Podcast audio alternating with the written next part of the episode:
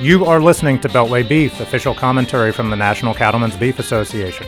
My name is Ed Frank. I am NCBA's Director of Policy Communications. And joining us this week is Danielle Beck. Danielle is Director of Government Affairs for NCBA. Danielle, thanks for joining us. Thanks for having me, Ed. Now, you handle a lot of issues here in the DC office. One of the biggest issues that you handle is tax reform, and that's going to be a huge issue uh, this year, especially this fall. We have a once in a generation opportunity to really significantly reform the tax code, um, not just for the cattle industry, but for all taxpayers. Can you just talk a little bit about what is the current status up on Capitol Hill and what kind of timetable are we looking at right now?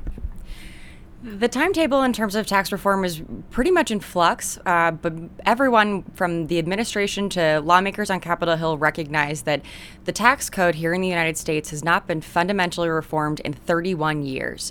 President Trump ran a campaign based on sound business principles, which is clearly in his wheelhouse, and a top priority of his since day one has been reforming the tax code.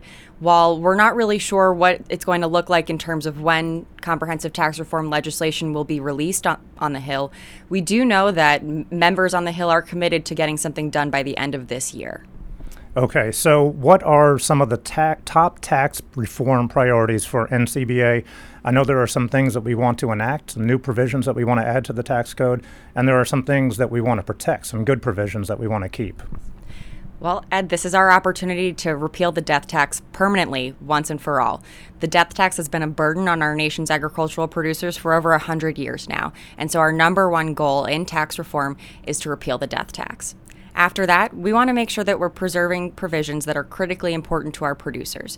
Right now, uh, cash accounting, like kind exchanges, the step up in basis, uh, utilizing interest deductions as a legitimate business expense, uh, Section 179 expensing, all of these are tools in the toolbox that our producers use every single day uh, when it comes to helping transition from one generation to the next and also managing their expenses and their tax burden in years of uh, high volatility and depressed markets. And so, as Congress moves to reform the tax code, when we talk about simplification, it's great for the average individual, but simplification for farmers may actually be a bad thing depending upon what the rates actually look like.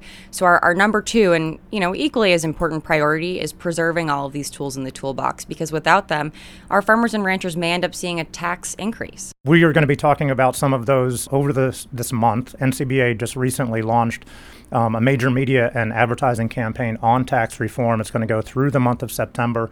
You and I were out around the country during the August recess uh, collecting tax stories from ranchers around the country. Can you tell folks what they can expect to see between now and the end of the month as part of this campaign? Well, we launched a website last week. It's cattlemenfortaxreform.com. This website features stories from our producers across the U.S., both on how the death tax has impacted their families, but also how important provisions like the interest deduction are to them in their everyday businesses.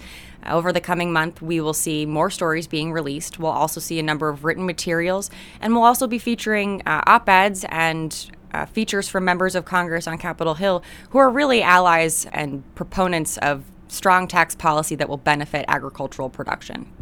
Okay, and finally, as this process moves forward, I know that there are hearings, um, you know, already scheduled up on the Senate Finance Committee this week. Um, this debate is going on right now. What can cattlemen and women do to make their voices heard during this debate? The most effective means of lobbying is at a grassroots level. Lawmakers on Capitol Hill want to hear from their constituents. They want to know what it is that they're doing and how it will impact their folks back home, whether or not it's a positive or a negative. And so at the end of the day, the most important thing our producers can do is reach out. They need to communicate early, communicate often, and share their stories because at the end of the day, that's really what matters most.